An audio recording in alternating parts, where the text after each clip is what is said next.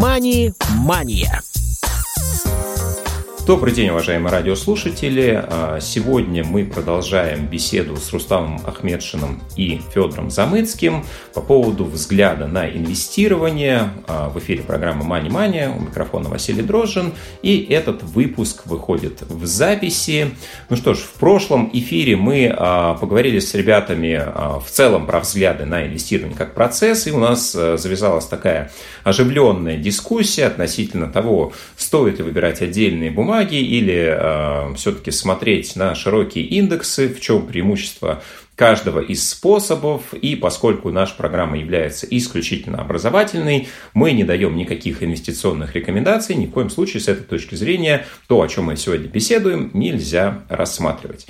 Ну, вы знаете, а, вот сейчас на момент записи, начала 2022 года, а, российский фондовый рынок, и не только российский, находится, мягко говоря, в депрессии. Да, наблюдается такая ярко выраженная. А я вышел в декабре. Коррекция. Я вышел в декабре, я успел. Ты вышел совсем или ты переложил а, в какие-то другие активы? Я, я вывел часть капитала и теперь жду хорошего времени для того, чтобы обратно капитал, ну, часть капитала ввести на рынок. Я хочу просто пояснить вот по поводу того, по поводу чего мы в прошлый раз спорили, по поводу отдельных активов, какие лучше, какие хуже. Я, в принципе, говорил то же самое, что и вы говорили. Я говорил о том, что а, в зависимости от количества у тебя средств, а, то есть чем меньше у тебя средств, тем для тебя более выгодный фонд. И чем большими средствами ты располагаешь, уже можно подумать о каких-то а, других инструментах и покупать не только фонды, но и некоторые какие-нибудь надежные акции.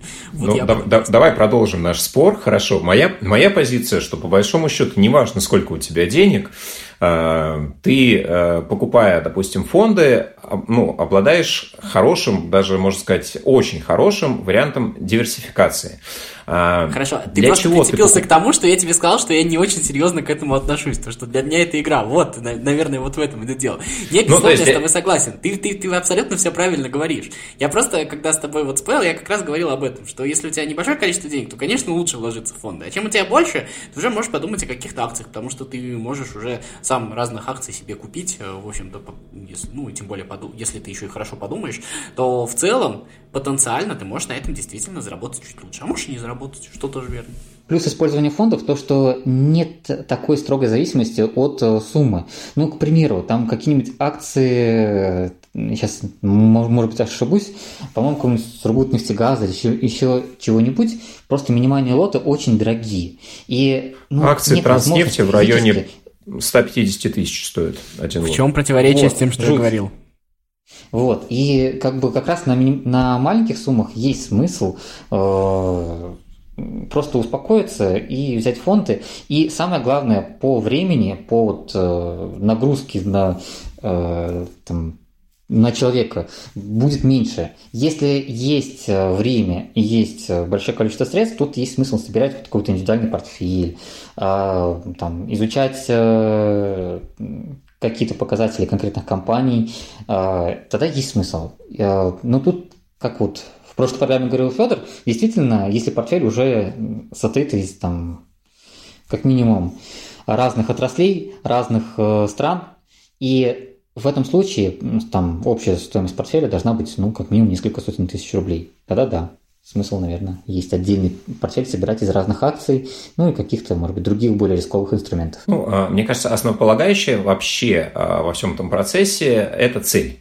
Да, то есть для чего, а, собственно, мы пришли, э, открыли брокерский счет, положили туда деньги. Вот э, пока мы все-таки к этому относимся как к некой игре, да, но это совершенно однозначно дает нам право покупать все, что угодно и для чего угодно, да, и ну, относиться к этому нужно ровно так же. Да, в игре можно выиграть, можно проиграть, э, ты делаешь ставку, и твоя ставка может, э, собственно, покинуть тебя. А, но если мы хотим это рассматривать как э, ну, некий аналог депозиту, да, а мы под депозитом понимаем, что такое, что, чего мы, ну, почти наверняка не лишимся, как минимум, а скорее мы должны ну, получить некий там приемлемый уровень дохода, который отбивает инфляцию и сверху нам дает возможность что-то заработать. Вот, ну, во-первых, я понял, что все-таки ну, как минимум, у Феди эта цель вот больше к, к игровой модели относится. Вот, Рустам, у тебя все, ну, для тебя инвестирование – это хобби, развлечение, игра или это там способ сохранения? А, ну, для меня на самом деле инвестирование что-то среднее между тем и тем. Это и интересно, то есть это отчасти хобби. Это и способ хоть как-то защитить, пусть небольшие какие-то средства от инфляции. А, как последний, особенно год, год-два, инфляция она совсем жуткая. И хоть как-то попытаться обогнать ее, а, что, говоря, практика показывает, что непросто. Эти две цели, они ну, не могут уживаться э, в одной какой-то сущности. То есть я либо э, понимаю, что я могу все это потерять, и тогда вот принимаю решение, э, основываясь там, не знаю, на техническом анализе, на мнениях экспертов, на каких-нибудь телеграм-каналах, YouTube-каналах, неважно чем.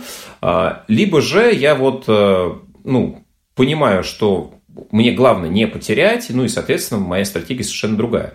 А как вот это можно совмещать? Для меня это просто ну, интересно. Ну, мне кажется, тут э, проблема в том, что ты не очень правильно, во всяком случае, от меня э, не знаю, что имел в виду Рустам, а, услышал слово «игра». И игра, ты воспринимаешь меня как какого-то э, человека, который там что-то делает, какие-то ставки, что-то там рискует.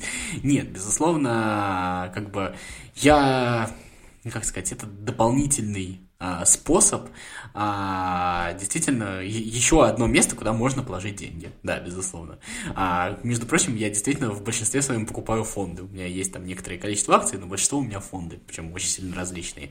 Вот, это так. А когда я говорил игра, я имел в виду, что я не планирую заработать на этом какую-то... Ну, ну, то есть я не планирую вот эти деньги, а, что, что, что из них вырастет что-то большое. То есть я не планирую вкладывать туда большие суммы. То есть у меня там лежит определенные суммы. Возможно, я когда-то увеличу, так сложится ситуация. То есть, но как-то вот каких-то у меня глобальных планов на именно ту часть моего бюджета, которая зависит от инвестирования, нет. То есть в этом смысле я говорю, что мне просто это интересно, и поэтому я вот этим занимаюсь. Это такой какой-то, не то что дополнительный доход, а это дополнительное место, в котором действительно, как ты говоришь, я храню деньги. То есть я имел в виду, когда я говорил игра, я имел в виду это вот то, зачем я просто слежу, а, где у меня есть какое-то такое чувство контроля над ситуацией, ну, во всяком случае, я ее контролирую. Может, оно, кстати, обманчивое, но оно есть.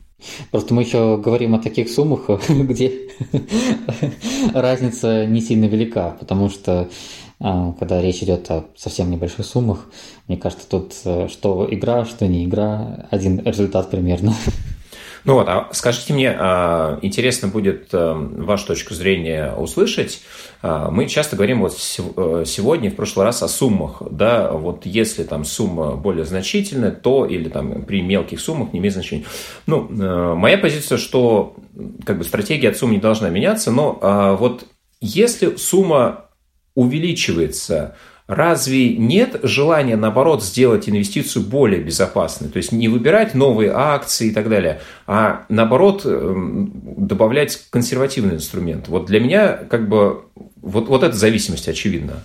Или ну, слушай, ну я, если честно, не вкладывал прям такие большие суммы. У меня ни разу не было в инвестициях задействовано там больше 100 тысяч рублей, я признаюсь, да? То есть это какая-то моя грань.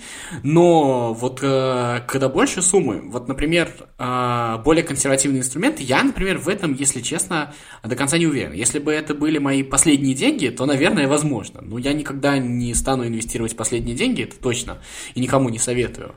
А если это будет, условно говоря, занимать такой же процент от моего бюджета, который занимает сейчас, но сумма будет э, в 10 раз больше, то, например, я сейчас не связываюсь с иностранными акциями ровным счетом потому, что, ну, в общем, там нужно самому платить налоги с доходов на иностранные акции, еще что-то такое, то, например, в случае с большими суммами я, возможно, попробовал бы этим заняться. Просто ради тех, условно говоря, небольших средств, которыми я сейчас обладаю, мне в этом нет никакого смысла. То есть, мне кажется, что а, эта история, наоборот, открыла бы какие-то дополнительные инструменты. Но, опять же, эта история, она, ну, как бы предполагаемая. Я не знаю, как я себя поведу. Может быть, я, в общем-то, как Скрудж Макдак буду себя вести.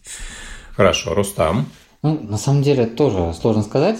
Эм, что, какую стратегию выбирать уже при больших суммах, э, я тоже не держал больших сумм никогда на, брок, на брокерском счету.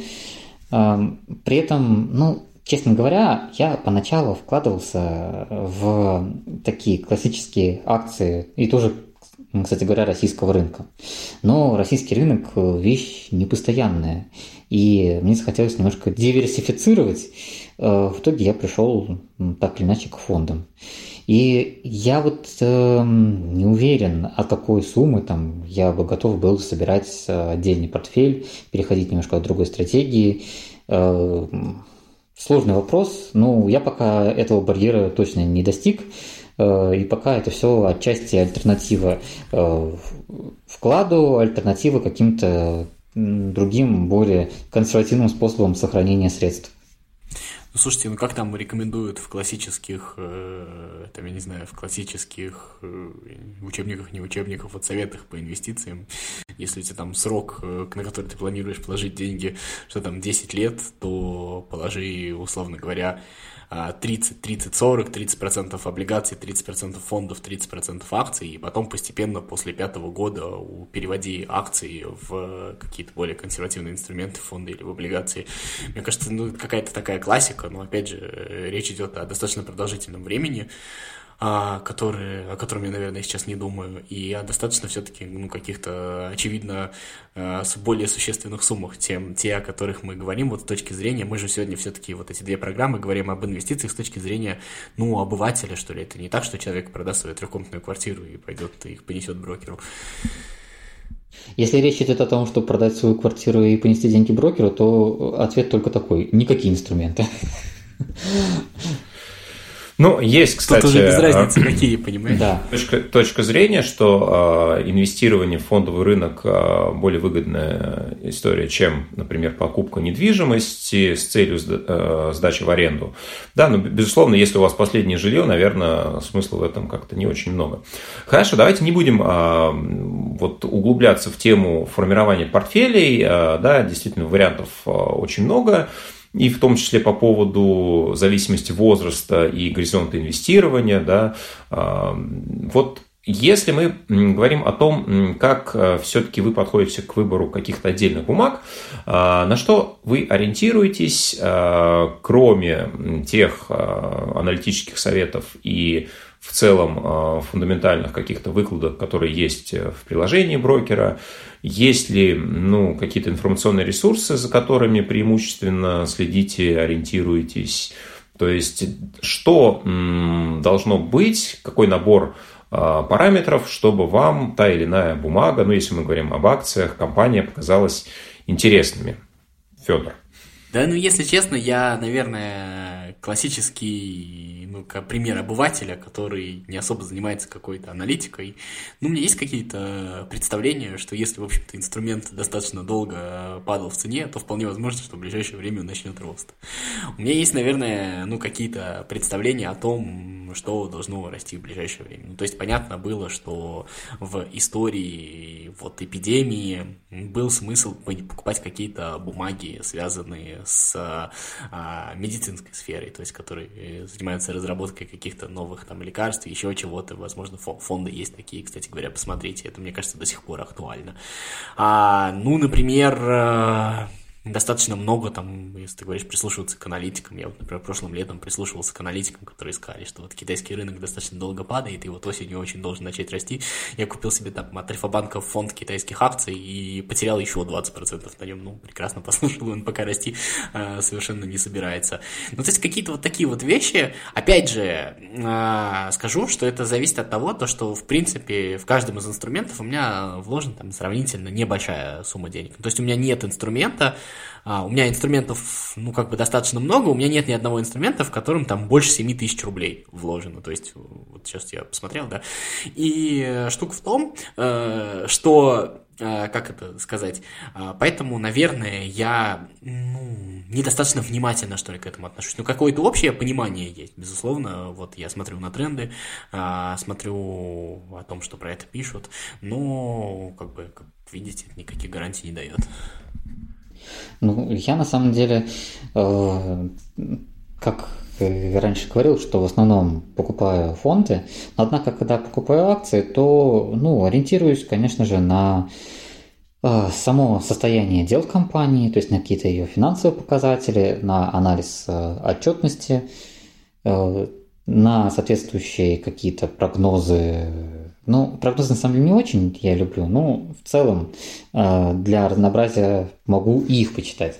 Ну, а в плане каких-то ресурсов, э, ну, есть, может быть, несколько таких известных ресурсов, там, ну, вроде бы, а, Investing.com.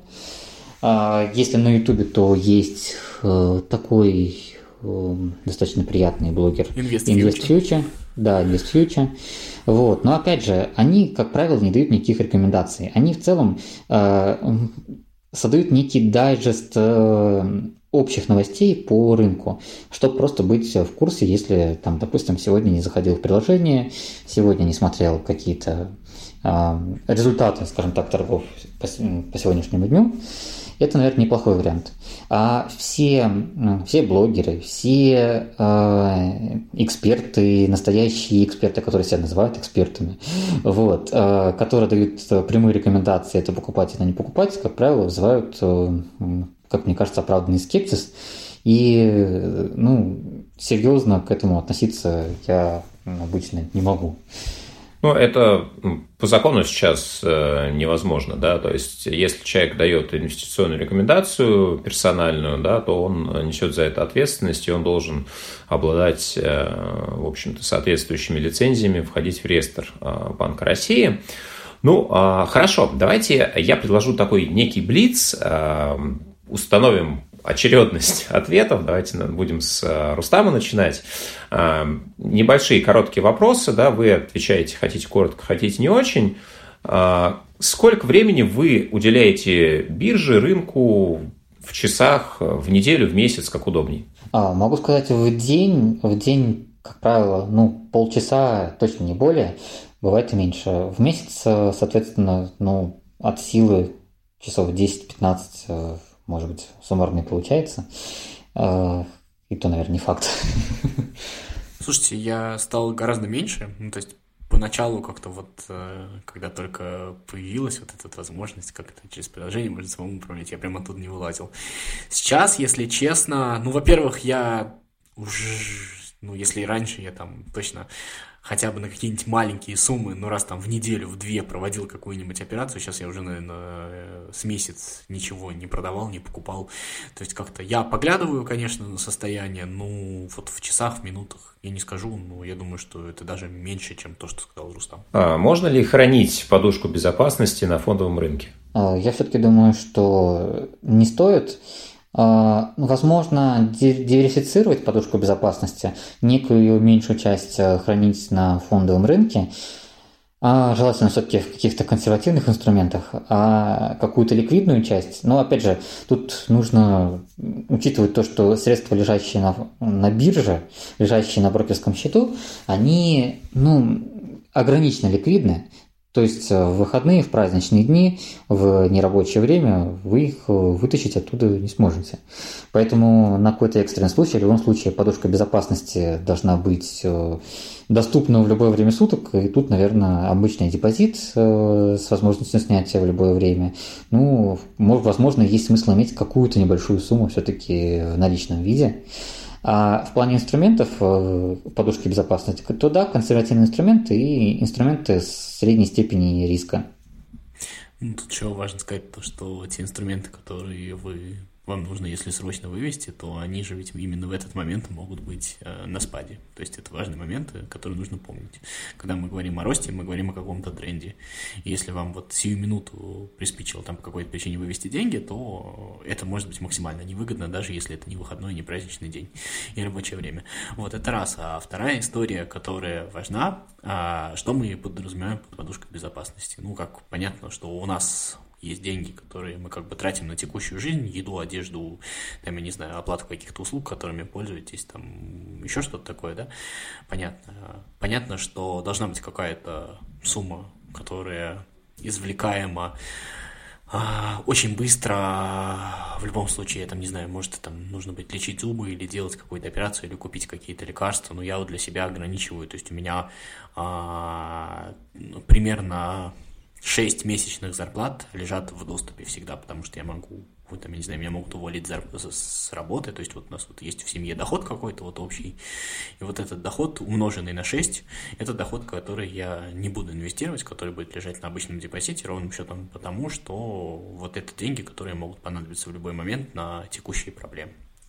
Вот. И все, что выше этого, об этом уже можно разговаривать с точки зрения инвестиций. Ну, 6 а месячных доходов, прямо как по многим классическим вариантам. А, дополню, кстати, да, действительно, с фондового рынка мгновенно изъять не получится, но даже если это будний день, то у нас торги а, проходят на московской бирже по системе Т2, да, то есть минимум вам нужно будет ждать, пока бумаги вы продадите, да, и потом еще вывода средств от брокера тоже какое-то количество времени обязательно займет. Хорошо, производный вопрос. А, если мы берем а, цель сохранения средств, а, максимально надежные, облигации или депозит? Я не люблю облигации. Ой, прости, Рустам, я вмешался. Да нет, ну почему? Давай ты первый, если хочешь. Я не люблю облигации, у меня к ним просто как-то... У меня был опыт столкновения с облигациями. Это такой тяжело продающийся инструмент.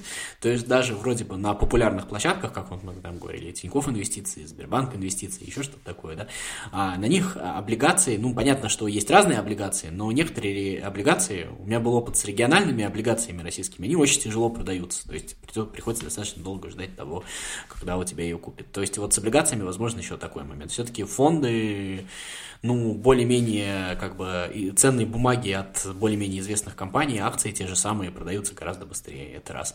А что касается облигаций или депозитов, в каком смысле? Если за пределами вот тех, э, той подушки безопасности, о которой мы уже сказали, то, в принципе, можно и облигации. Но в целом я, наверное, э, предпочел бы депозит, но в зависимости от условий. То есть на текущий момент, наверное, так. Я тоже недолюбливаю облигации. И у меня есть тоже отдельная история. Кстати, тоже с оригинальными облигациями, облигациями Самарской области, а, заявка на продажу которых у меня висела практически целый день, потому что стакан был пуст. А, и продать их было даже по любой цене практически, ну, какой-то относительно приличный, было невозможно. А, то есть ликвидность, особенно у каких-то мелких облигаций, просто жуткая. Понятно, что у ОФЗ ликвидность нормально. Но у чего-то более экзотического уже начинаются проблемы. Вот. А, поэтому сложный вопрос на самом деле, облигации или все-таки депозит. А тут, наверное, нужно смотреть на конкретную ситуацию в конкретный момент. Но с депозитом как-то поспокойней. Но если, допустим, ключевая ставка падает э, и э, там совсем все плохо с ставками по депозитам, возможно, есть вариа- в, в, какой-то вариант посмотреть на относительно ликвидные облигации. Ну, ОФЗ, пусть у них там доходность не особо высокая, но, по крайней мере, они хотя бы ликвидны. Ну и, наверное, самый последний вопрос. А, инвестирование – это для избранных или каждый может разобраться? И нужно ли каждому разбираться? А, ну, инвестирование точно не для избранных. Однако вопрос в том, нужно ли каждому разбираться, я бы назвал открытым. А, потому что, чтобы достаточно рационально вкладывать средства, все-таки нужно уделять этому определенное время.